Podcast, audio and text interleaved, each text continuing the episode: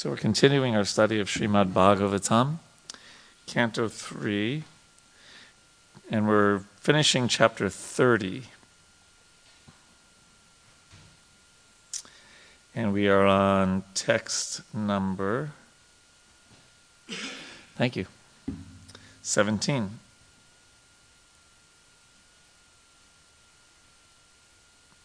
Now it's, as you may remember, Uh, because there's a description here of the uh, um, hellish sufferings that one can um, undergo. And if you recall, we read ahead to the very end of the uh, chapter where um, Srila Prabhupada says that um, someone who makes an honest livelihood and is trying to advance in Krishna consciousness, Um, what's mentioned here is not does not apply to them, right? So that's just uh, something that I, we, if you remember, we skipped ahead to that uh, in order to clarify that point uh, ahead of time. Otherwise, we might have thought of all these descriptions of the uh, under Trimishra, the hellish planets to be, you know, well, everyone kind of goes through that or something like that, or everyone's a cheater. Um, because it talks a lot there about cheaters and things like that. So, um, in the translation, now, again, this is uh, the Bhagavatam generally teaches the, or generally emphasizes the positive of Krishna consciousness, the the, uh, the mercy of the Lord and, and, and the path, the Abhideya, the path to get to Krishna. And um, and especially because we, you know, the tenth canto, of course, but all the pastimes of the devotees, like Prahlad Maharaj and Dhruva Maharaj, et cetera, they all have a kind of a happy ending, right? Um, but here, um, a little, so the, the emphasis, the, not the emphasis, the uh, impetus is generally that of getting Krishna's mercy, the positive. A little taste, uh, some taste of fear, and what happens if we don't do things right is healthy. It can be healthy, even though it shouldn't be the ultimate impetus for a devotee. And so that's what we're getting a taste of here, here and in the next chapter, a taste of um, how bad things can get if we don't take shelter of Krishna. So in the... Uh, This is talking about the, the the challenges that one faces at the time of death. In the previous verse, sixteen, it's, well, let's see. Um, text sixteen says, in that disease condition, one's eyes bulge due to the pressure of air from within, and his glands become congested with mucus. He has difficulty breathing, and upon exhaling and inhaling, he produces a sound like ghur haghur, a rattling within the throat.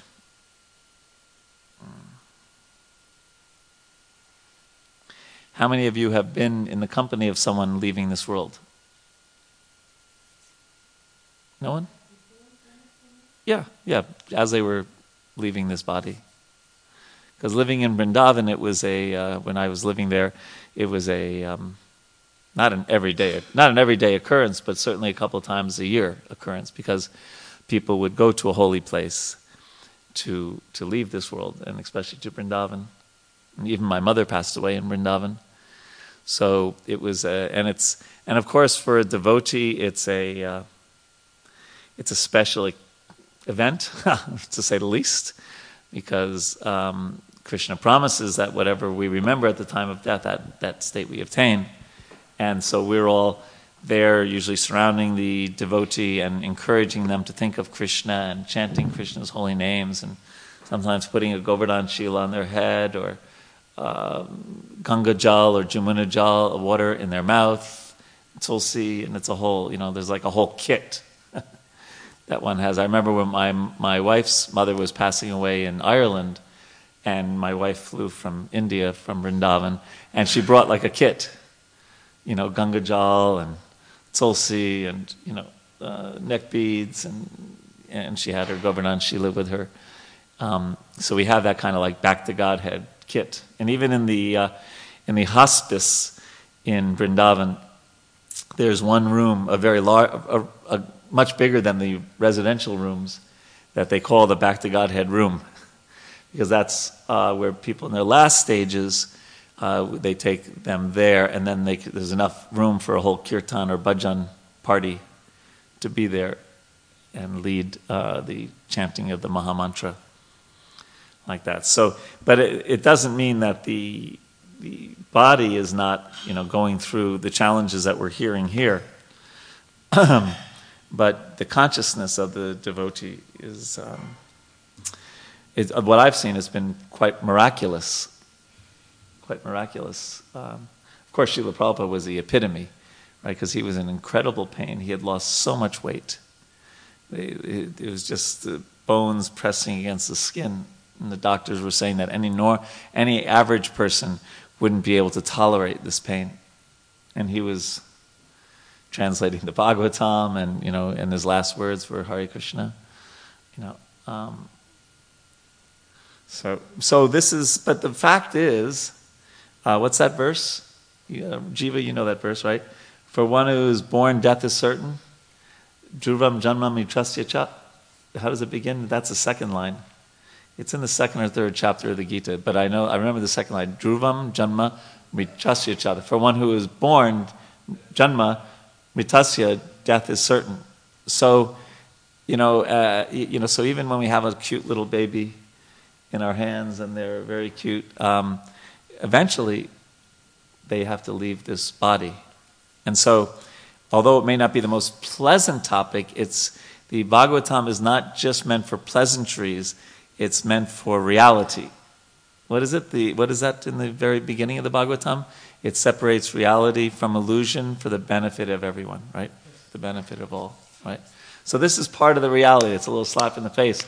We're going along thinking things are good, and you know we got a bonus, we got a raise at work, and you know whatever. We had a great holy festival, but you know it's reminding us that this is what will happen to all of us. So text seventeen.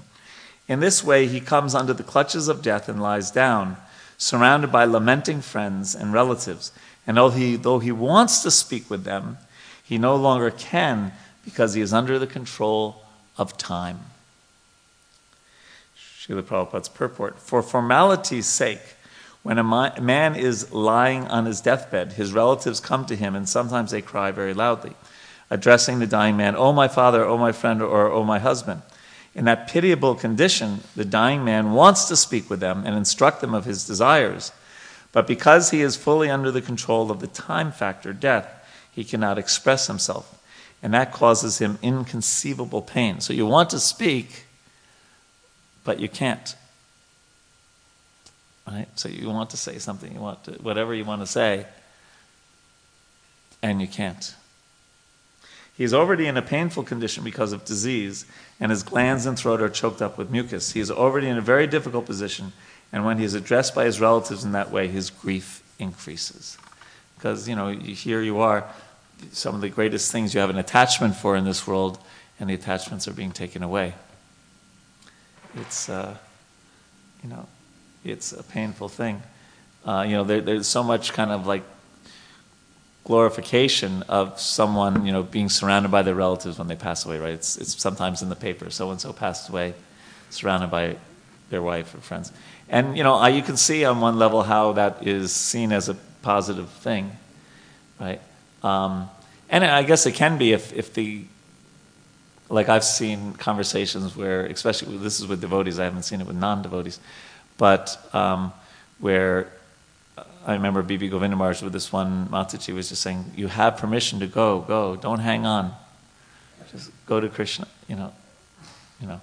Um, but at the same time, if all the objects of your attachment are there, that can be perhaps even more painful in one sense. Although dying alone has its own, everything is painful, right? About death, it's it's just it's because we have this false conception of who we are. Giri Govardhan Prabhu gave a wonderful class yesterday. Every Saturday now there's a thematic class in the temple um, during Bhagavatam class, and he gave this amazing class with PowerPoint presentations and things, um, just trying to help us understand how we, what the senses are, what the mind is, what the intelligence is, what the false ego is, and how we're none of those things. Um, so, because, but because we, or to the extent that we identify with those things, to that extent it's it's painful. It's very difficult. If we don't, uh, like Srila Prabhupada, if we don't identify at all, then it's just like, uh, it's explained in the fourth canto of the Bhagavatam, with Dhruva Maharaj, that it's like, uh, which comes first, lightning or thunder, Henry? Lightning. Right, so it's like lightning and thunder. You leave this world, you're with Krishna. Or we understand that generally, if you you join the road show, right? You uh, join Krishna in the wherever Krishna is in the material universe, universes, yeah, like that. Um, so this is this is, uh, and and we of course we have some encouragement also, statements by Srila Prabhupada such as, uh, even if you're forgetting Krishna at the time of death, if you have served him and his mission your whole life, then Lord Chaitanya will force himself into your mind at the time of death. So, um, but it is, it's a very, very difficult situation. Um, the false ego is an extremely powerful element that takes something spiritual, who we are, we're actually the soul, and uh, convinces us that we're something material. Uh, uh, Giri Govardhan Prabhu said something nice yesterday. He said, uh, he said, we usually say, I'm not this body, because that's that's repeating what Srila Prabhupada said. But really, we're not these bodies, all these different bodies we've had. All these different bodies, we're none of those. So I've been doing a little experiment. I've been, um, uh, just before chanting, sitting still and reciting just some of the, some of those simple verses in the second canto, the second chapter of the Gita. Just trying to close my eyes and say, as the embodied soul continually passes in this body from boyhood to youth to old age, the soul similarly passes into another body at death. Self-realized soul is not bewildered by such a change. The non-permanent appearance of happiness and distress and their disappearance in due course are like the appearance and disappearance of the winter and summer seasons. They arise from sense perception, O Sayana Bharata, and one must learn to tolerate them without being disturbed. So think, uh, just a few, just try to get my consciousness a little that I'm, I'm a soul, not this body, and then, a, and then other meditations while chanting. I've been trying it just a few days, and it seems to be helpful a little bit. Some thoughts on this? Yeah. Hare Krishna. So just remembering Srila Prabhupada, once he said that living in Mayapur as well as dying is the same. You live in the Mayapur, you're ex- you know, experiencing, you're in the spiritual world, and once you die, you are back in the spiritual world. Yeah. So like such realizations help us. Yeah, well that's my hope, right? That my mom passed away in Vrindavan, and you know, you get liberated by your relatives, so that's that's what I'm counting on. Yeah. So this, um, so should we continue with the... Uh, sufferings of this world? Thus, the man who engaged in uncontrolled senses. Now, of course, this is important. That again, why I read ahead last week. This is for the the person who um, did not lead a pious life, who engaged with uncontrolled senses in maintaining a family, dies in great grief, seeing his relatives crying. He dies most pathetically in great pain and without consciousness. At death, he sees the messengers of the Lord of Death come before him, their eyes full of wrath, and in great fear he passes stool and urine. So yes, uh, the I, I would guess it's not a heck of a lot of fun to see the Yamadutas. Right? They seem like uh, those those paintings in the seventh canto, seventh, sixth canto of the Bhagavatam. You know, um, yeah. As a criminal is arrested for punishment by the constables of the state, a person engaged in criminal sense gratification is similarly arrested by the Yamadutas, who bind him by the neck with strong rope and cover his subtle body so that he may undergo severe punishment. So this point about subtle body um, and, um, yeah, it's, it's, it's a discussion point about the, the, the uh, is the is the sufferings in the um, in the hellish planets mainly, are they physical and mental, or are they mainly the mind, intelligence, and ego that suffers? You know, these things. Prabhupada writes that every living entity is covered by a subtle and gross body. The subtle body is the covering of mind, intelligence, ego, and consciousness. So sometimes citta, or consciousness, is a fourth element added. Right? It is said in the scriptures that the constables of Yamaraj cover the subtle body of the culprit and take him to the abode of Yamaraj to be punished in a way that, that he is able to tolerate. So we should try to avoid that program. While carrying, by carried by the constables of Yamaraj, he is overwhelmed and troubles, trembles in his hands. While passing on the road, he is bitten by dogs, and he can remember the sinful activities of his life. He is thus ter- terribly distressed. So again, this may be happening in the subtle body. I'm trying to read if Prabhupada mentions that here. Under the scorching sun, the, crimin- the criminal has to pass through roads of hot sand and forest fires on both sides. He is whipped on the back by the constables because of his inability to walk, and he is afflicted by hunger and thirst. But unfortunately, there is no drinking water, no shelter, and no place for rest on the road. While passing on the road, on that road to the abode of Yamaraj, he falls down in fatigue, and sometimes he becomes unconscious. But he is forced to rise again. In this way, he is very quickly brought to the presence of Yamaraj. Thus, he has to pass ninety-nine thousand yojanas within two or three moments. So that would mean that would seem to mean that it was subtle, right? The body doesn't do that. Um, and then he is at once engaged in the torturous punishment, where he is dest- which he is destined to suffer. He is placed in the midst of burning pieces of wood, and his limbs are set on fire. In some cases, he is made to eat his own flesh or have it eaten by others.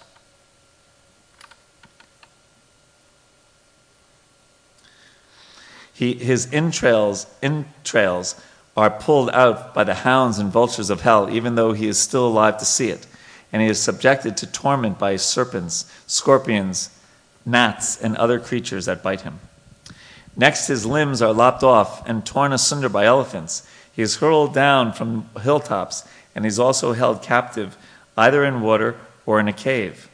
Men and women whose lives were built upon indulgence in illicit sex life are put into many kinds of miserable conditions in the hells known as Tamishra, Anda Tramishra, and Rorava. Lord Kapila continued, "My dear mother," he's talking to his mother like, "Oh, my dear mother." "It is sometimes said that we experience hell or heaven in this planet, for hellish punishments are sometimes visible on this planet also." Report. Sometimes unbelievers do not accept these statements of scriptures regarding hell. They disregard such authorized descriptions. Lord Kapila therefore con- confirms them by saying that these hellish conditions are also visible on, visible on this planet.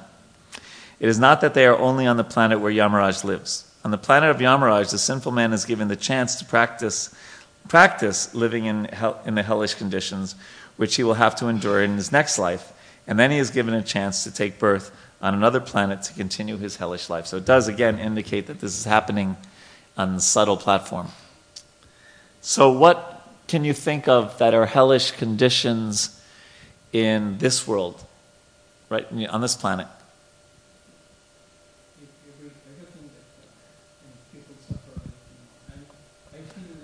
We need a microphone for you.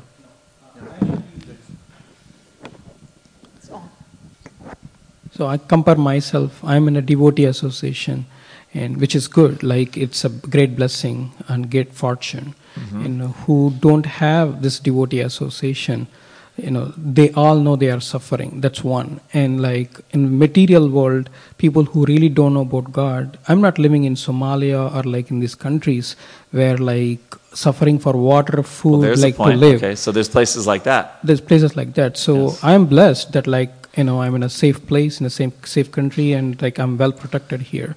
So, so there's hellish places, and the, there's hellish countries, or hell. I, I, I do um, some pro, basically pro bono mediations in the uh, landlord-tenant court in, in Washington D C And this is Washington D C And lots of times there's things about cockroaches and uh, holes in the wall and mold. And so even, I mean, of course, that may not be heavy, heavy hellish, but even people living in D C have, uh, or, you know, a few miles from here, have some very, you know, not very nice living conditions. One person had, had a hole like this big in their floor that I did, yes, was it yesterday? Friday, uh, mediation. And, and I just couldn't, like, practically live there, and she has six children. And, okay, so what else? What other other examples of, like, hellish even on this planet? Henry, you got some examples? Well, um, yes, I was looking in National Geographic the other day, and they have the people that break down the ships. The people that break down the ships in Bangladesh on the coast, they like carve up big like oil tankers with little hand tools, and they're in like bare feet, and they're taking apart these giant things, and they fall on them and crush them sometimes. It's a really, really rough job. Mm. So they're, they're, they're actually people that are working, but they work in a completely hellish situation. There's, in one place, Prabhupada says, uh, factory is another name for hell. And especially the fact, you know, he was he probably wrote that in the mid sixties, and the factories in India. I've been to the Tata steel factory in uh, Jamshedpur. Uh, and for the average worker, it's, you know, it's, Jamshedpur is not a cool place. It's hot in the summer. And they're working in these hot, hot, you know, just I saw people just like, faces just covered with grime and, you know, and the, um And I living. I lived in Detroit for many years, and there's parts of Detroit where the factories are. It's just ugra karma. Mm-hmm. Right. What else?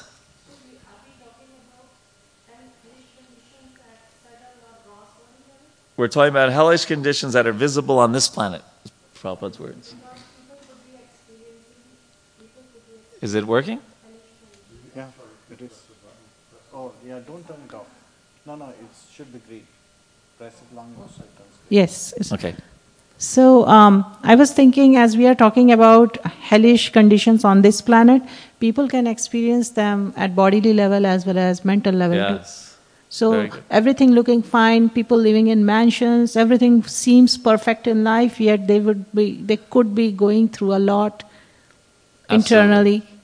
Absolutely. In, people going to psychiatrists all the time or not going and...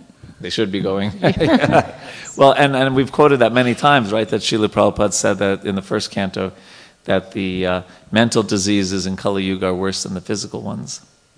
So that's that's a good point. You know, then you hear about some uh, wealthy person or something like that committing suicide or, or what is it, murder-suicide, you know, uh, um, kind of thing. Uh, who was that uh, famous uh, comedian who was in... Uh,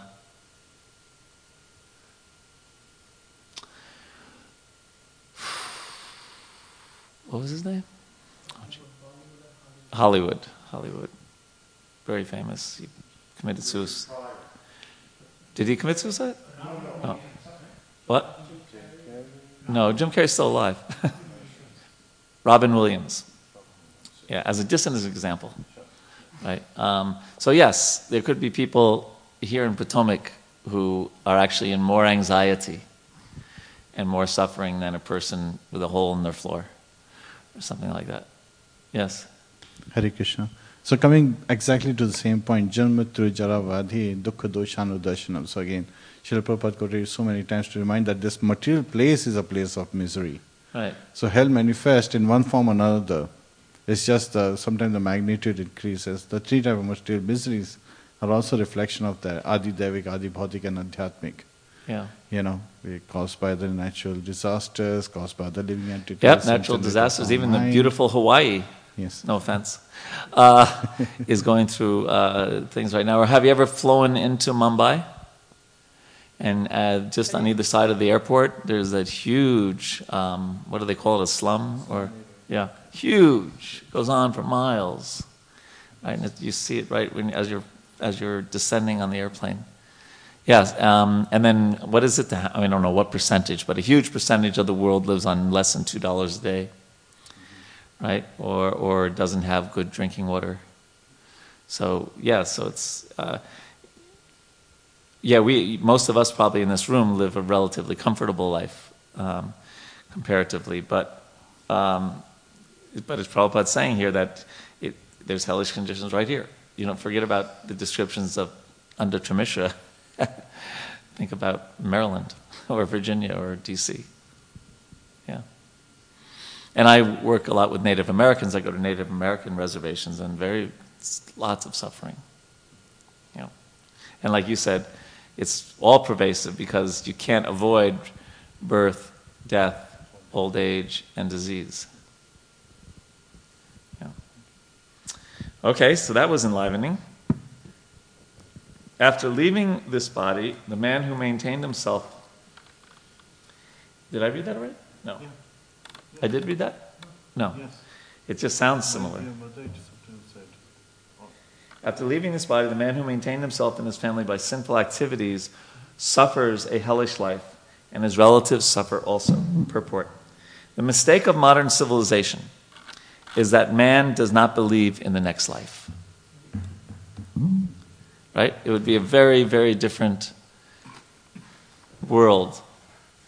If, especially two things. If we believed in the next life and we understood that there was karma, so that your activities in this life affect your destination in your next life. You would need both of those, right? Reincarnation and karma, right? But whether he believes or not, I always like this sentence, whether he believes or not, the next life is there, and one has to suffer if one does not lead a responsible life in terms of the injunctions of authoritative scriptures like the Vedas and Puranas. So, you know, so it's on a certain level, if accepting that the Vedas are correct as a premise, then it doesn't matter if somebody says they believe in reincarnation or not. Right? Do you, if you, you may believe in the I R S or not believe in the I R S. But you either have to pay taxes or suffer, or, you know, endure the consequence. So if there's if there is Incar- uh, reincarnation, if there is, if this body, if there is a next life, then it doesn't really matter if you believe it or not. I mean, it's still going to happen, right? You may not believe you're going to get old, but it's going to happen. You may not believe one day you're going to get disease. It's going to happen. And you may not think about you, you, that you're actually going to die, but it happens. So similarly, the next life, it, it happens. It, again, it, it, that's the purport of the authoritative scriptures. Right? So you may believe or not believe, but it's not really, on a certain level, it's not really a question of belief. Although the fact is that if you do believe it, and you want to do something about it, that's very good. Right? Because that's, look, that's the mistake of modern civilization.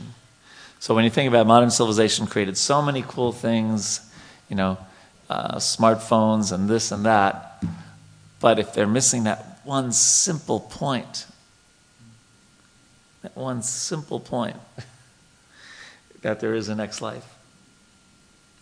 Then it's like, you know, it's like, the, what is it, rearranging the chairs on the deck of the Titanic. Right? Species lower than human beings are not responsible for their actions because they are made to act in a certain way. But in the developed life of human consciousness, if one is not responsible for his activities, then he is sure to get a hellish life as described herein. So, and this is hard for me to say, but it's true, that we have an added responsibility now that we know better. Right? You ever have your mom tell you, like when you were a child, you, you know better than that. Right? So we know better than that now that we have come in contact with the Vedic literature. So we have an added responsibility, even more than having a human life. All right. Any thoughts on this? Raghunandan Prabhu, and then unfortunately, what Prabhupada stated in that first line is becoming more and more truer, because with the modern education, even like people who are born in India, they feel that to consider that there is life after death is like foolishness. Uh-huh. And people who, they look down at people who say those statements or believe in those statements as sentimental fools. Mm-hmm. It's unfortunate. Like, and I see more and more of the younger generation, they say, Do you still believe in that? Mm-hmm. Right. Yeah, it's unfortunate. They really believe in H one B one visas.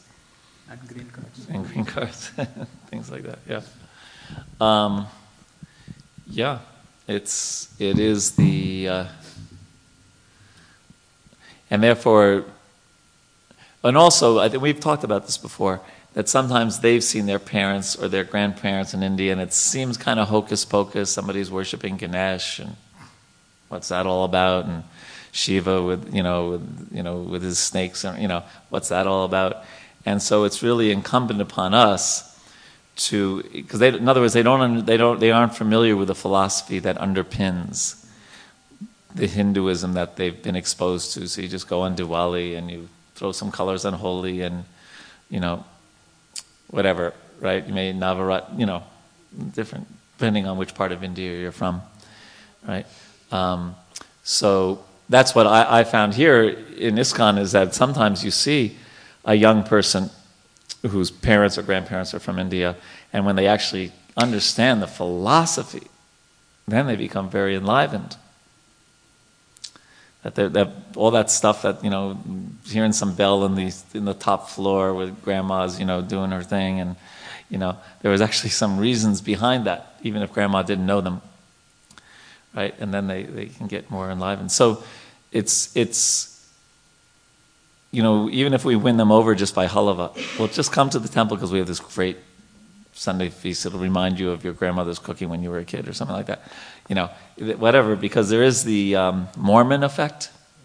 You're familiar with that? The Mormon effect. The Mormon effect is that the Mormon church seems quite similar to Protestant churches that you went to as a child, so it wasn't such a big step to go from being an Episcopal or whatever to a Mormon. At least they're still talking about Jesus.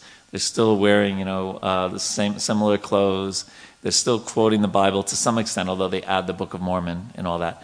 But it's it's not so. So similarly, for people from India to come to ISKCON, you have the Mormon effect. Whereas for Westerners to come to ISKCON, it's shaved head, dhoti, tilak. Oh my God, it's it's not the Mormon effect. It's a whole new, different thing. So we do have that advantage if. Um, find ways to uh, to capture their mind and have a philosophical discussion with them. But you're right, they they just kind of like, pff. Yeah. You're wasting your time. You're wasting your time? Well, let's discuss that. What is the goal? What, what what's what's the what? So if I'm not wait, what would be a good use of my time? And hear what they have to say, and say, okay, that's interesting. Jiva? Hare Krishna. So. The mistake of modern civilization. Srila Prabhupada means he once saw in New York on the billboard, it's saying, is there life after sex?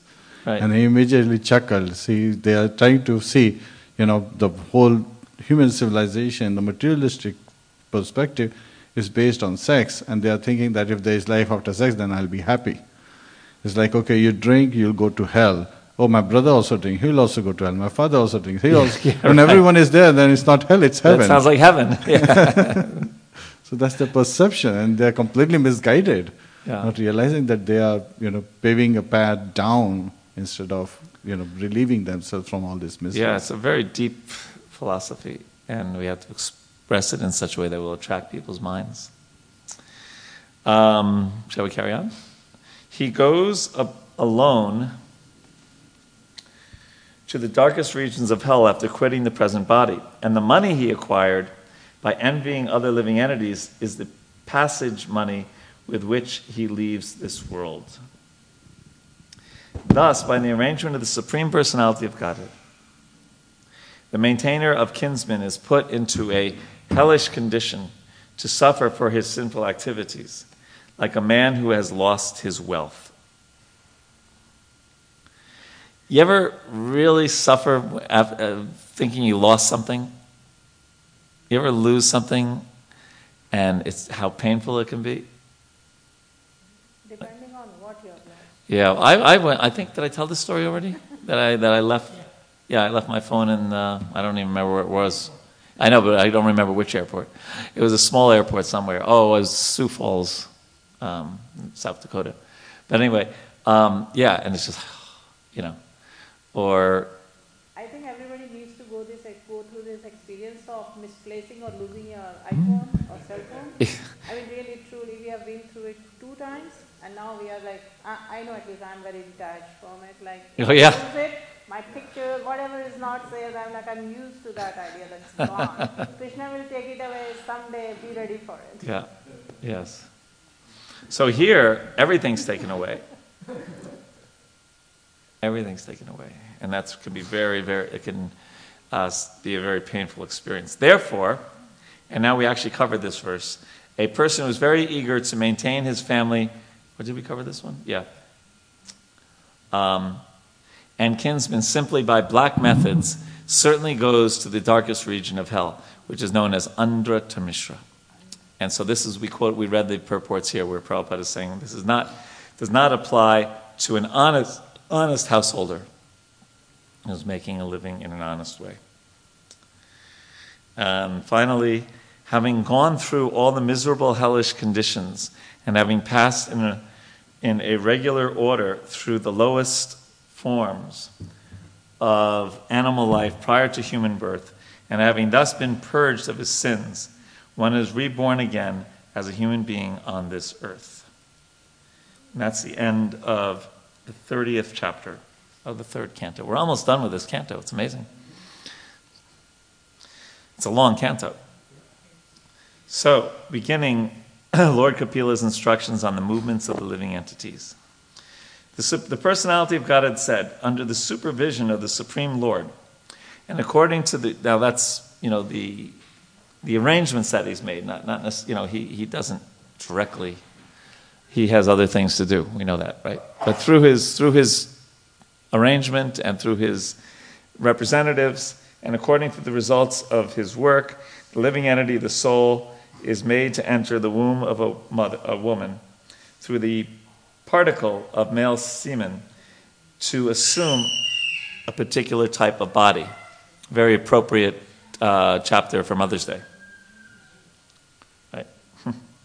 We're hearing about birth. On the first night, the sperm and ovum mix, and on the fifth night, the mixture ferments into a bubble.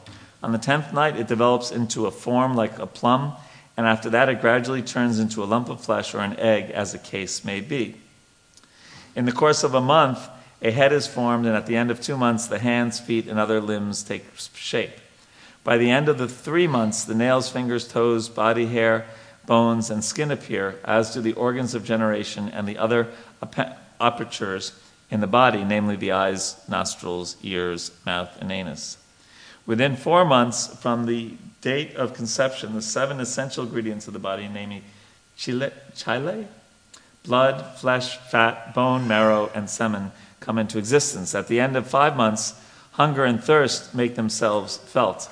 And at the end of six months, the fetus, enclosed by the amnion, begins to move on the right side of the abdomen. During its nutrition, uh, deriving its nutrition from the food and drink taken by the mother, the fetus grows and remains in that abominable resonance of stools and urine, which is the breeding place of all kinds of worms. And Prabhupada writes in the per- second paragraph, since the child depends completely on the assimilated foodstuff of the mother, during pregnancy there are restrictions on the food taken by the mother. Too much salt, chili, onion, and similar food is forbidden by the pregnant mother because the child's body is too delicate and new for him to tolerate some such pungent food. Restrictions and precautions uh, to be taken by the pregnant mother, as enunciated in the Smriti scriptures of the Vedic literature, are very useful. So, you know, if you look uh, up what modern doctors in the West, they don't necessarily say much about spicy things and things like that, but they do generally restrict uh, alcohol, right? And then all kinds of things that could contribute to the uh, worms and things, just anything, you know, uh, raw meat and and uh, eggs, uh, uncooked, you know, things that can um, can that can create bacteria and things like that. So they have a different list than the list here, but. Um, It, but this, you know, makes sense because Prabhupada mentions how the umbilical cord connects the nutrients, right? And that, of course, is derived from the food. So, you know, um, It's been fifty-nine years since I've been in the womb of my mother, so I don't remember it very well. But uh, that's uh, so there. So some restrictions are good. Um, actually, okay, the Garbhodan uh, ceremony before sexual intercourse was compulsory for persons in the higher grades of society, and it is ve- and it is very scientific. Other processes recommended in the Vedic literature during pregnancy are also very important. To, so the Garbhodana samskara, uh, samskara in, in ISKCON, Prabhupada made it simple. He just said to ch- uh, chant at least fifty rounds of japa. And so the the intra, the uh, amazing thing about the Garbhodana samskara, especially in Srila Prabhupada's emphasis on the spiritual nature of it, is that even the act of sexual intercourse can be quite a spiritual experience if one is in the right consciousness. That that is that one wants to call a uh, pious, a Krishna conscious soul into uh, into this world, and so in being in that mood. Um, when conceiving a child can be a, a very it can be a very spiritual uh, thing. So uh, there's no limit. One doesn't have to chant fifty rounds. One can chant one hundred ten. Uh, you know, just set aside the whole day for chanting or whatever, or hearing Shastra or something. But just really trying to get, um, you know, one can go enjoy, you know, go have some ice cream or something. But but in terms of this, it's such an important thing. This this uh, child is going to be accompanying you and your family for uh, a long time, and so it's uh, it's a good idea to. Uh, so I know a lot of the the uh, children born into ISKCON, they'll always like joke with each other. Are you a fifty rounder? Are you a fifty rounder? You know, like that. Um, but it's it's it Prabhupada says it's a very scientific thing, but it's a very it's not only scientific but spiritual, because you're actually praying to the Lord. You're in a certain kind of consciousness at, at that time, and uh, that's it's it can be very uh, uplifting. Um, and then there's other processes recommended in the Vedic literature. Um, probably the, the, the best process is to uh, read the Srimad Bhagavatam to the child, because who who did that, who who had the fortune of hearing when they were in the womb? Well, that wasn't the one that we generally hear about, Prahlad Maharaj, because he was in the ashram, right? Yeah. So there's there's three. I can think of three womb stories. Who said? Someone said Sukadev. Yeah. So Sukadev is another womb story, right? Because he didn't want to come out. Yeah. He was like, forget it. This looks like, you know. And then there's one other one is Parikshit Maharaj, right? Because he was protected in the womb. Any other stories in the Shastra? Abhimanyu. What's the Abhimanyu story? Microphone. When uh, Arjuna's wife uh, was uh, pregnant, and Arjuna was relating the arts of military warfare and the strategies, and uh, the wife Subhadra dozed off. But there was still sound coming from the womb. Mm. The child was listening very carefully. He said, mm, go on. Mm, nice. Go. So, and then most of the uh, strategies were explained, and Krishna comes and stops Arjuna. And that one is the one that Abhimanyu doesn't know, and that's the one that he sure. gets trapped in. Ah, uh, interesting. Yes, yeah, so I think my wife got up to like the middle of the ninth canto by the time uh, Gopinath was born. Like that, so it's a it's a good practice.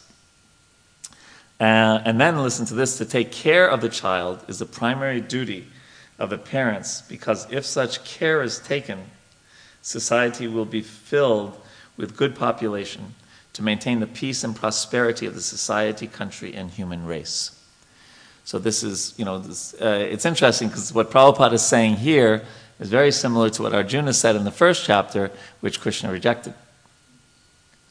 But we have to understand, Arjuna was right. You know, uh, adharma bibhavat Krishna pradushanti kulastriya sri, what is it? Sri shu jusashu varshnaya jayate ivana sankara. right? Uh, and he said that should be a peaceful society, and we should take care of children. And if and if we get involved in irreligion, then then um, then if the men are involved in irreligion, the women will follow, and then the women will be taken advantage of, and there'll be varna sanskar, right? Unwanted progeny. So that, you know, Prabhupada is speaking on this level in this purport. Of course, Arjuna, Krishna decided to go to this level where we're not we're not this body. Um, but as a general rule, because here Prabhupada is talking about society, country, and human race. You can imagine if people really, uh, you know, all over the world took real care of their children, um, and and had a, and did what speak of Garbadang samskar or something like that. Uh, it would be a uh, it would be a uh, nice place to live. There's so many people who are emotionally and psychologically a wreck due to their upbringing. Um,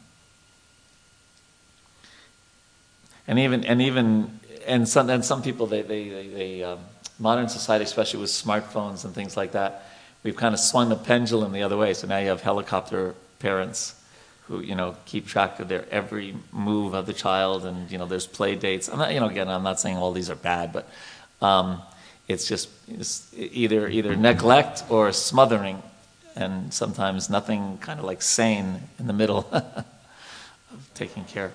But uh, especially the first five years of a child's life, um, it's it's really good for them to have Uh, regular uh, time with their mother. I, I see, like at work, that uh, sometimes after, usually maternity leave is three or four months in the federal government. Actually, I think it's three, but if you take a fourth month, you, you don't, it's unpaid, something like that. And then, you know, then it's daycare all day long. Um, and maybe some daycares are really, really good. Again, I'm not, I'm not trying to make a blanket statement about, but I. But, you know, we understood that, when, at least when Gopinath was born, that my wife took five years off of doing um, her teaching. She did some, uh, you know, substitute teaching and helped out and things like that. But her focus was on him, and then he went off to school and, you know, like that. And sometimes it may not be possible in this world because, you know, you're, you need to um, salaries to just get by in life, you know, so... So it's not it's not just a blanket statement that all that is terrible, but uh, the idea, though, of um, well, it's, it's a good day. It's Mother's Day, right? Motherhood is a very, very, very wonderful occupation. And uh, what is it? The, the hand that rocks the cradle rules the world, right? So if the child is brought up with great care and attention by both parents, um, then um, they, especially in those first five years, if they basically are, um, what is it, Chanakya Pandit says, you pamper them first five years. And then there's this gradual strictness from five, of course, it may be adjusted in modern days, but five to sixteen. And then after sixteen, you know, supposed to be more like a friend. How old are you, Govind? Oh, one more year and you're a friend. But right now, super strict. But, uh, you know, again, we... things may be adjusted according, but his the point was that uh, as children get older, actually they need some boundaries. The boundaries don't have to be like this, you know, suffocating, but it's actually not good to just whatever, and neither is it good to just, you know, hey, I saw on this, where were you? Where, you know, at three twenty-one? You know. Yeah, it's amazing how things have changed. Henry, you and I both grew up in America, and, and you did as well. Um, you know, just, my mom's thing was just be home by seven. That was it. You know, but now you, you know, everything is scheduled and things like that. It's a it's a different uh, world. So, any any points on the, this, this uh, purport?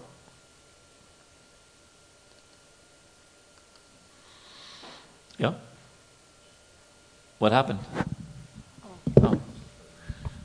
Hare Krishna. And it's a very, like you mentioned, for mothers, especially on today's Mother's Day, it's a very tough choice. Should they be lenient with the kids, or should they, that would could encourage bad habits, or should they be strict so that they develop good habits? It's always a challenge on this day. Yeah. So fathers have to make sure that, you know, bad habits don't get formed and the good habits persist. So yeah. we well, also have responsibility. In my family, I was the good cop and my wife was the bad cop. Oh. but uh, but yeah, yes. Uh, there's what is that? Uh, there's also a Chanakya sloka about leniency. Yeah. Yeah. Yes. So it is. It is important, though, that um, that mother, that in a, in a proper society, that motherhood be uh, respected, right? Because what's happened in this world now is okay. It's fine if, if, if women have jobs or even you know are leaders. That that's fine. But one shouldn't poo-poo, shouldn't look down on you know someone is sec- second class because they're staying home and taking care of their children. That should be seen as a glorious occupation for those that choose it.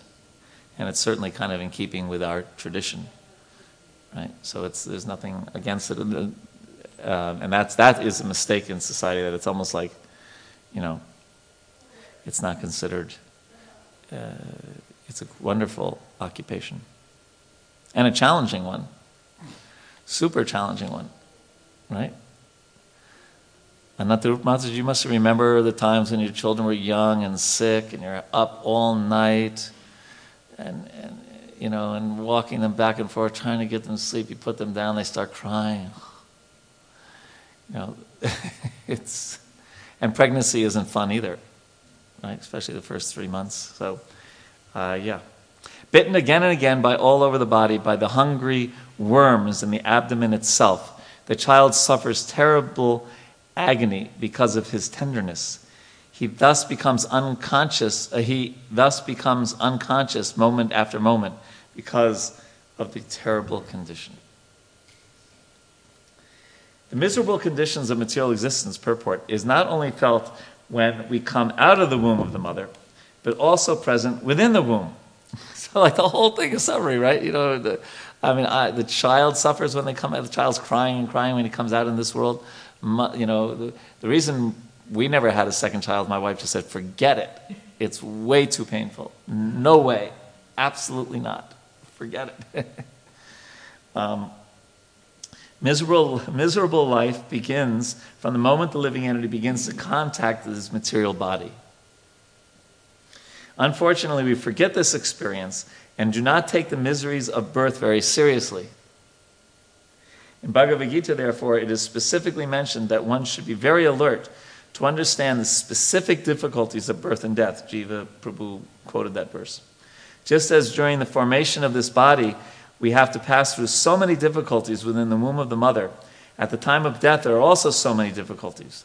As described in the previous chapter, one has to transmigrate from one body to another, and the transmigration into the bodies of dogs and hogs is especially miserable. But despite such miserable conditions, due to the spell of Maya, we forget everything and become enamored with the present so-called happiness, which is described as actually no more than a counteraction of distress. Whew. So, that's, you know, we remember we quoted that song by, uh, you know, all the sufferings in the world, and then it just lets up a little, and we think we like it here. So that's kind of like Maya. It's... Um, And therefore, the Bhagavatam, especially the Bhagavad Gita, especially is talking about the Jnani, but the Jnani who becomes a Bhakti, we can also participate in Jnana as it leads to Bhakti. And so, Janma Mritu Jara Vyadhi Dukkha Doshanu Darshanam. It's not easy to do that, to remember, you know, it's it's being, it's super philosophical, especially when you're twenty-five years old or something like that, or thirty or thirty-five or forty, you know, that birth, death, disease, and all that. Well, birth, okay, it finished until next life. Death, long way away. I'm healthy right now, so no, and I'm not old now. So what's the problem?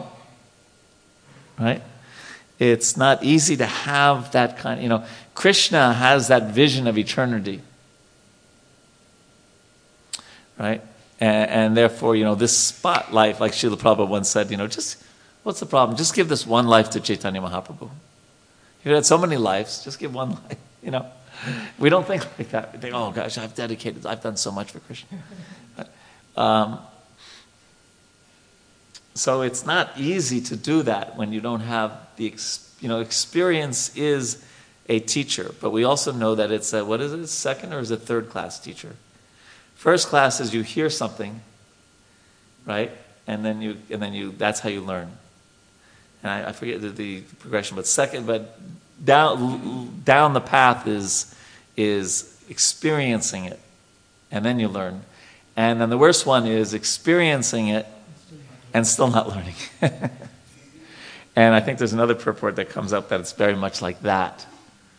You know, because we, we, you know, especially as you get older, yes, okay, I, I, old age is coming, I do experience it, I, my memory's not as sharp as it, but anyway, it's still good for a couple more years.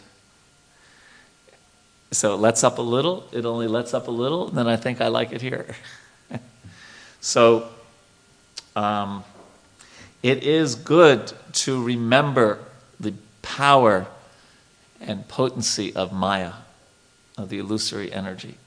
Very, very powerful and subtle. And as we, if we deal with the gross things, then Maya can become more subtle. Right? But uh, we forget everything um, due to the spell of Maya. The spell. Right? You think of like, you know, Harry Potter or something, casting a spell on someone. So Maya has cast a spell on us.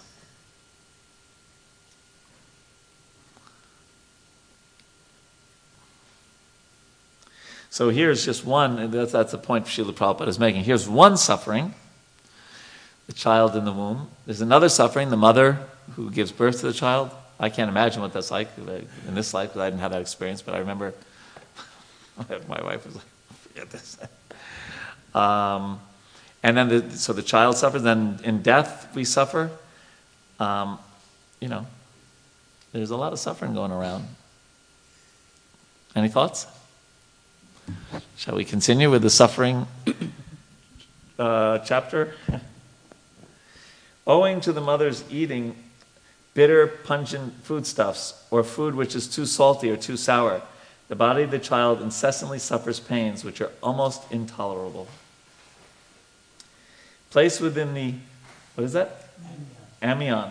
And covered outside by the intestines, the child remains lying on one side of the abdomen, his head turned towards his belly, and his back and neck arched like a bow. Prabhupada writes, it is an unfortunate civilization in which these matters are not plainly discussed to make people understand the precarious condition of material existence. So, yes, we, we, we really are afraid of the truth or reality. Right? And we go, oh, you're pregnant, how wonderful. You know, of course, for devotees, we do that also, but it's a devotee child, you know. But the, the child's is probably knocking on the womb saying, it's not so wonderful in here. You know? Get me.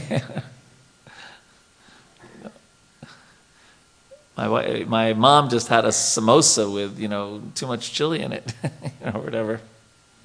Ah.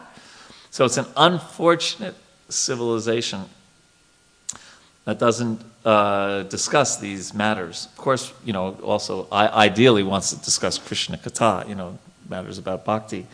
But, you know, hand in hand, understanding this isn't a good place and, oh, there's such a great place. That's a good combination. So I, I, I think it's what, unfortunate civilization. Could you imagine, I was just starting to think if like a pregnant woman comes to work and I say, well, yeah, it's nice you're having a child. You know how much your child's suffering in the womb right now? You know, I'd probably lose my job in about five minutes. You know. Quote some of these verses from the Bhagavatam. I'd have the E E O against me. Um, so, uh, yeah. So it's we're lucky that we can that we have the Bhagavatam, which really, you know, just like they have a saying in, in the world about teaching, uh, speaking truth to power. So the Bhagavatam speaks truth to Maya. And really tries to cut through the illusion. So what is it again? Separating the uh, reality from illusion for the benefit of all. Is that how it goes? Something like that. The first is that the first verse? The first verse of the Bhagavatam. So, any thoughts on this about the unfortunate civilization?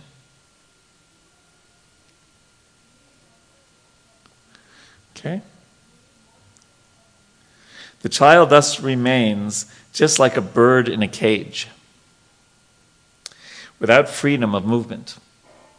At that time, if the child is fortunate, he can remember all the troubles of his past one hundred births, and he grieves wretchedly.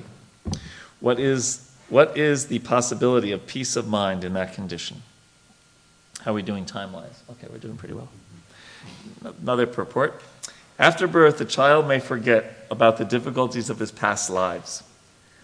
But when we are grown up, we can at least understand the grievous tortures undergone at birth and death by reading the authoritative scriptures like Srimad Bhagavatam. If we do not believe in the scriptures, that is a different opinion. That is a different question. But if we have faith in the authority of such descriptions, then we must prepare for our freedom in the next life. In the sixties, when I grew up, you know, freedom was such a key word. Right? You know, there was uh, there was there was a whole uh, there was songs about it, and of course Woodstock and freedom. Um, but this is talking about a very different kind of freedom, right? Then we must prepare for our freedom in the next life. That is possible in this human form of life. One who does not take heed of these indications of suffering in human existence is said to be undoubtedly committing suicide. It is said that this human form of life is the only means for crossing over the nescience of Maya, or material existence. We have a very effective boat in this human form of body, and there is a very effect expert captain, the spiritual master. The scriptural injunctions are like favorable winds. If we do not cross over the ocean of nescience of material existence in spite of all these facilities, then certainly we are all intentionally committing suicide, not literally, but spiritually. Right?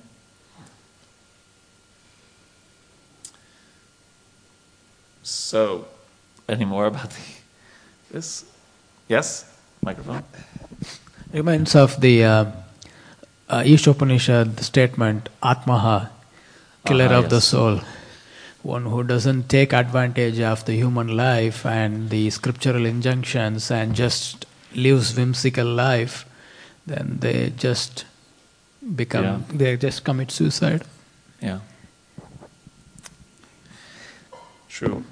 Next verse or anything else? Yeah, it's uh, it's actually pretty amazing. Srila Prabhupada came with this incredible message in nineteen sixty-six in America, you know, and people became attracted to, you know, a very sobering, or at least this chapter, right, is extremely sobering uh, uh, chapter of the Bhagavatam. Thus endowed with the development of consciousness from the seventh month after his conception, the child is tossed downward by the airs that press the embryo during the weeks preceding delivery, like the worms born of the same filthy abdominal cavity. He cannot remain in one place. Text eleven. The living entity in this frightful condition of life, bound by seven layers of material ingredients, prays with folded hands, appealing to the Lord who has put him in this condition. So I was really um, found it very helpful to read in um, Unveiling His Lotus Feet, the uh, quote from Jiva Goswami, because it never made sense to me fully, because I've heard so many classes where devotees will give a class and say that, kind of like implying that every living entity, every jiva prays like this in the womb, because we're going to start hearing the prayers of the, right? And I was like, where did they, how could they have done that if they weren't devotees? You know, so here I'll read you. So in the Bhakti Sandarbha, uh, Anucheda one fifty-one, Srila Jiva Goswami explains that only those souls who are fortunate prayerfully seek the Lord's shelter when they are still in the womb. Wow. Sri Jiva describes that a living entity must only pray in this way to the Lord for one birth, and that by Krishna's grace, his prayers will award him liberation from birth and death. Actually, Sri Jiva continues, such a fortunate living entity is rare, for most souls remain unaware of the merciful nature of the Supreme Personality of Godhead, and thus only those in the womb who neglect to pray suffer. So, and so next time you hear a Bhagavatam class and somebody says, "Oh, every child," you raise your hand and say, "No, no, actually, that's not what Jiva Goswami says." Mm, it's a living entity. I just read the translation, right? Yeah. Now we're reading the purport. It is said that when a woman is having labor pains, she promises she will never again become pregnant and suffer from such severely painful conditions. Well, that does happen sometimes. Similarly, when one is undergoing some surgical operation, he promises that he will never again act in such a way to become diseased and have to undergo medical surgery. Or when one falls into danger, he promises he will never again make the same mistake. You ever done that? Maybe on a slower, on a smaller scale? Similarly, the living entity, when put into a hellish condition of life, prays to the Lord that he will never again commit sinful activities and have to be put into the womb of repeated birth and death, in at least the pious ones, right? In the hellish condition within the womb, the living entity is very much afraid of being born again, and when he is out of the womb, when he is full, he is, and when he is in full life and good health, he forgets everything and commits again and again the same sins for which he was put into the, that horrible condition of existence. So Bhaktivinoda Thakur writes about this, that you're, you know, you're born and then you're surrounded by relatives, and then you just get this, all of these upadis, right? You get a country that you're born in, you get a mother and a father, you get a religion that you were born in, you, you get a social economic place, and just all, you know, all, all the upadis, all the designations that you, you get in life come come very quickly to you, and you know, uh, right? Because you just took on this body, you know, but now you know this body is Indian, or this body is Gujarati, or this body is from New York, or this body is this, or this body is that, right? Well, you just got it, you know, ten months ago, if in the womb, right? Um, before that, you had other upadis, other designations.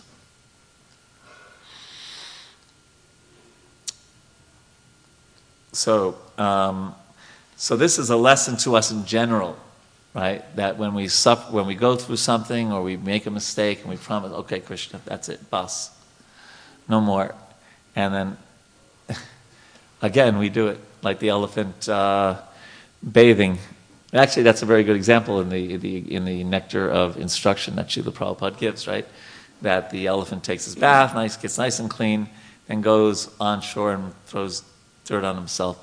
And the example that is given then is uh, prayaschitta is like that. Prayaschitta is uh, different processes, and, and the uh, different religions have their own ways of doing this, of relieving oneself of the reactions of sins or, or bad activities. The Catholics have their confessions, for example, right?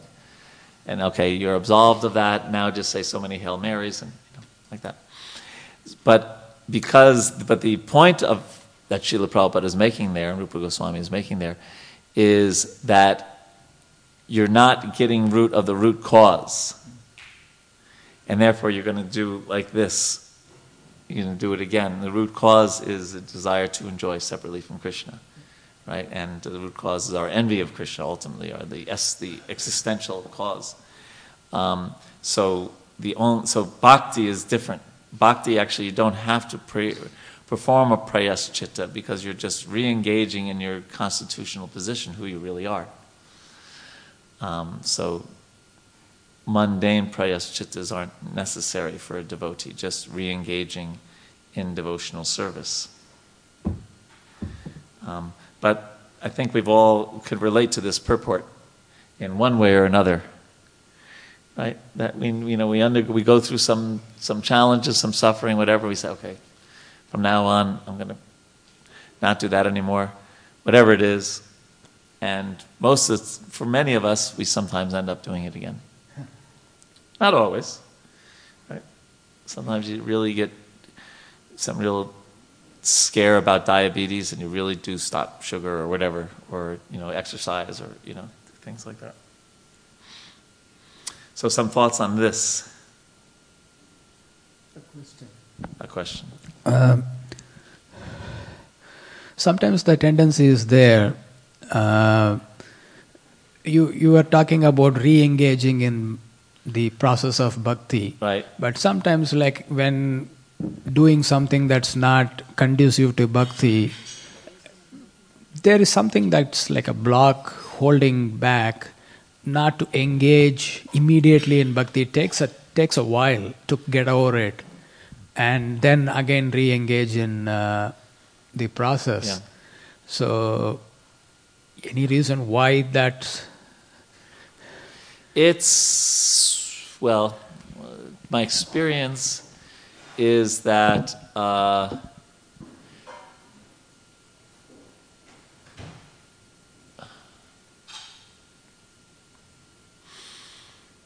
unless we can, unless we really engage in Tivrena Bhakti Yogena, Tivrena means very kind of focused, right?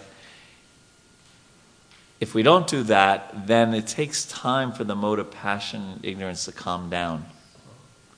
You ever have that experience? They sometimes talk about how if you get very emotional about something, you know, fear or anger or, you know, whatever, it, that it takes at least twenty minutes to kind of like chill. And that's even if you do some chillaxing, like, you know, count to ten or meditate or take a walk or, you know, whatever, go shopping, whatever, calms you down. Um, but I think we've I think we've also all experienced that if you can really, it's not easy, but because you're very affected by passion and ignorance.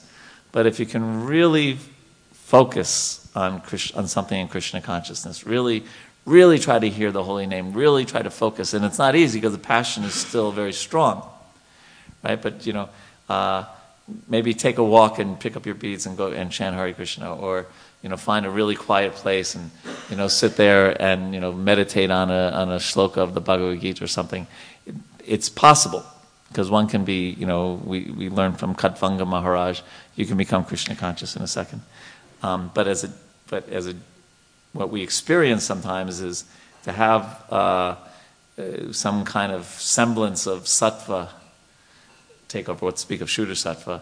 It, the passion and ignorance uh, subside uh, not as quickly as we'd like them to. That's that's.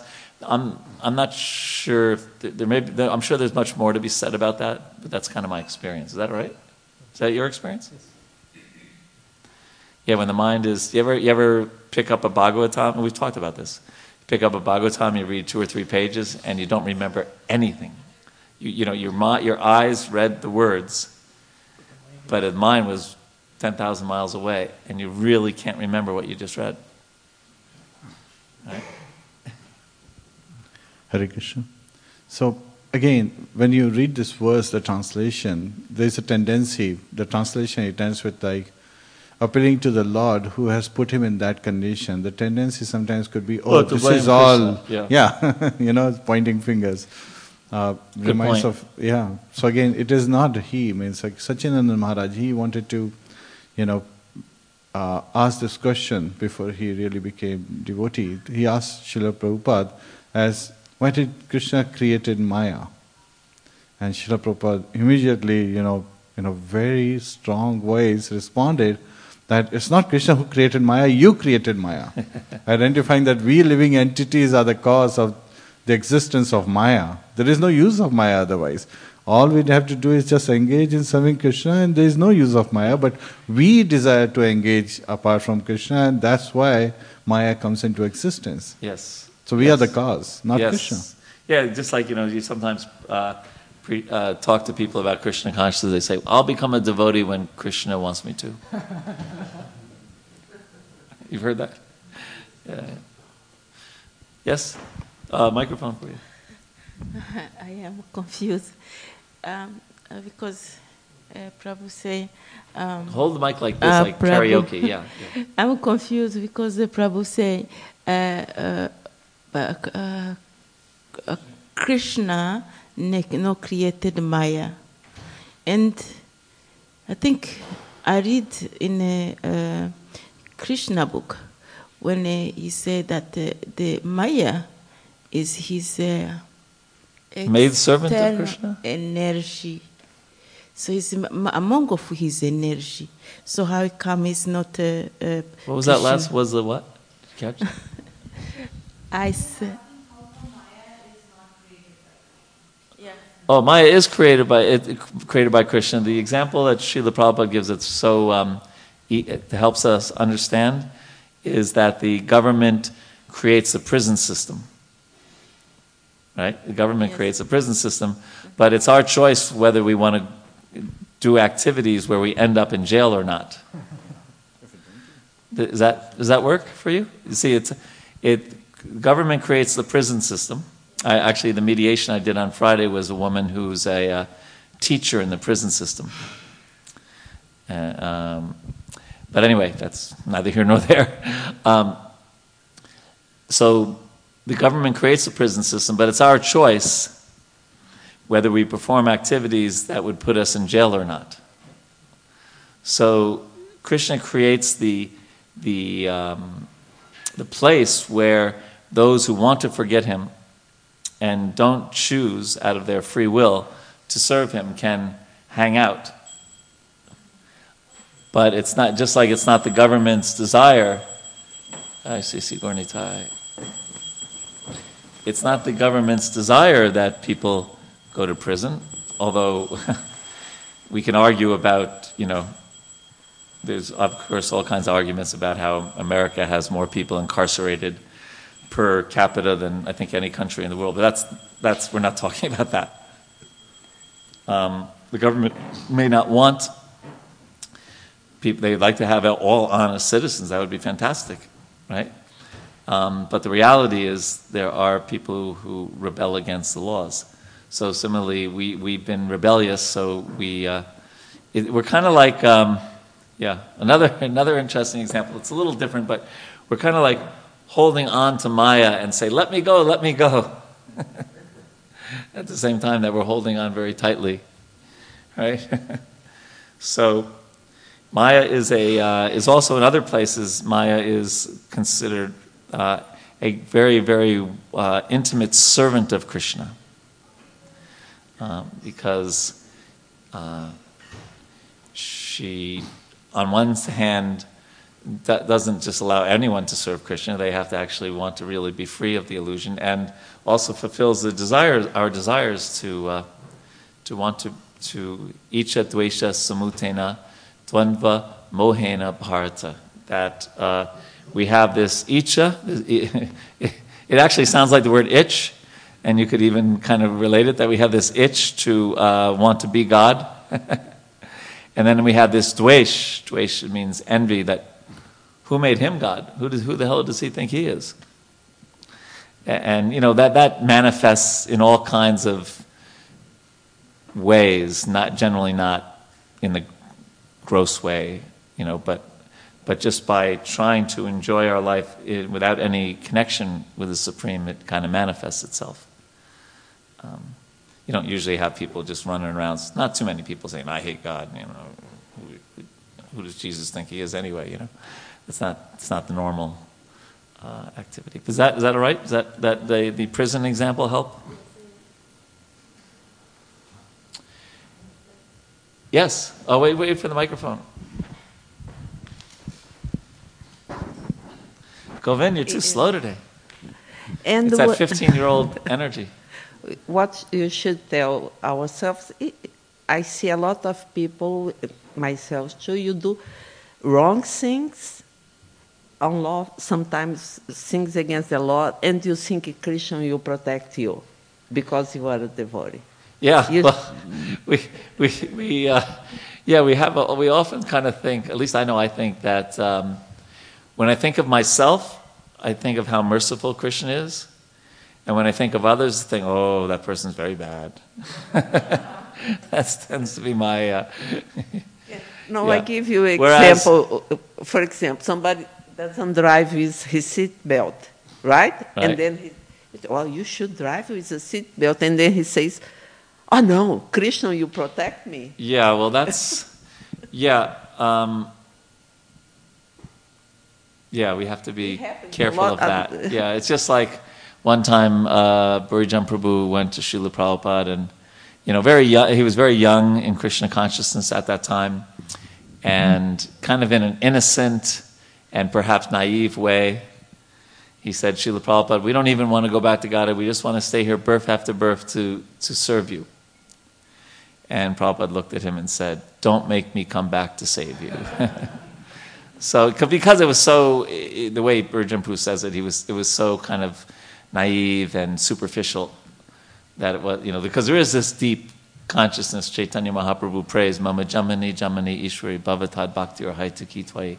That, I, that and in a very deep prayer, He's saying, I don't even need liberation from this world. I'm so fixed as your servant. Do with me whatever you want. Take me back to Godhead. Don't take me back to Godhead. Send me to hell. Send me to... Just whatever it is, I just want to serve. That's a very elevated consciousness. And so Buddha Prabhu saying that in, in, in a uh, superficial way, Prabhupada kind of cut through that superficiality and don't make me come back to save you. So... Um, It's interesting. Uh, Srila Prabhupada was a great teacher. And teachers uh, know how to apply teaching in a way of time, place, and circumstance in order to help the student advance. So sometimes he would say things like, yes, Krishna is so merciful. You take one step to him, he takes a thousand steps to, towards you. So many quotes like that. And at other times he would say things like, if you're attached to one laddu, one sweet in this material world, you have to take birth again. Both are there, but in one circumstance, you know, yes, be strict, be serious. Another circumstance, remember how merciful Krishna is. You know, and both are both are there. Um, they're not contradictory. They're, um, but the uh, the expert teacher knows when to. Just like for ourselves, if we're trying to help someone in Krishna consciousness. Sometimes we, we we pat them on the back, and sometimes we say, Prabhu, right? Uh, we're not attached to the patting on the back or the chastisement. We're just attached to helping that person. So whatever will help that person, we we, we will use Krishna's service. So, but yes, we have to. We should be a little uh, weary uh, of um, that. I'm a devotee, I can do anything, and Krishna is merciful. That's, it could come towards the seventh offense against the holy name, which is to commit sinful activities on the strength of chanting, which is considered one of the worst offenses because, not because of the activity as much as the mentality. The mentality that I can do anything, and then I just use the holy name like a, like a you know doormat when you before you walk in the house, you wipe your feet. Right? So I'll just wipe my feet with the holy name. And Ram Ram, I can do whatever I want, you know. So that um, that kind of it's it's the mentality, the cheating mentality. It's different than a person who may really struggle sometimes to follow some of the rules and regulations in Krishna consciousness, but is really trying, which is sometimes falls short. That's different than the person who just says, "Eh, it's okay. I'll pick up my beads." Shnik shnik shnikity, the radio, shnik shnik shnik, you know, and that'll take care of what I did last night. Right? Is that okay? Yeah. Yeah. Thank you. So we have a f- couple more minutes. My wife is in a board meeting, so we can go later if we want. um, she's giving the Monday, Mother's Day talk today, which is appropriate, right? The human soul says, I take shelter of the lotus feet of the Supreme Personality of Godhead, who appears in his various eternal forms. Remember, this is the devotee. Not every soul does this. And walks on the surface of the world. I take shelter of him only, because he can give me relief from all fear. And from him I have received this condition of life, which is just befitting my impious activities. I, the pure soul, appearing now, hound, uh, bound by my activities, am lying in the womb of my mother by the arrangement of Maya. I offer my respectful obeisances unto him who is, who is also here with me, but who is unaffected and changeless. He is unlimited, but is perceived, this is just right at what you were saying, but is perceived by the repentant heart. To him I offer my respectful obeisances. So I, actually the purport also talks about this point about a repentant heart. So I think we'll start there next week because it's a really important point. But... Um, I'll just I'll just add this much, that Srila Prabhupada writes in another place that for a pious person, uh, repentance immediately enters their consciousness when they do something wrong. That's on one end. And then another end, and we I think we probably mentioned this before, we have to be a little careful about that repentance. If you remember when I mentioned the word prayaschitta about fifteen minutes ago, our prayaschitta, our Uh, reaction, the way we should react to doing something wrong is to again engage in devotional service. So I've also seen that if you think about the second chapter of the Gita, Krishna says that what you meditate on, you you do that. so, you know, dhyayato visaya pungsang, by contemplating the object of senses one becomes attached, et cetera. So if we meditate too much on the bad thing we did, then there's a tendency to do it again because we're meditating on it. So it seems like a, you know, a good dose of repentance, feeling bad that we did something wrong, is good. And then, okay, at a certain point, okay, now I'm going to engage in Krishna service.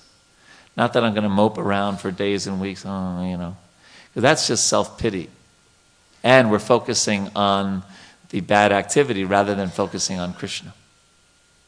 So we'll talk more about that next week.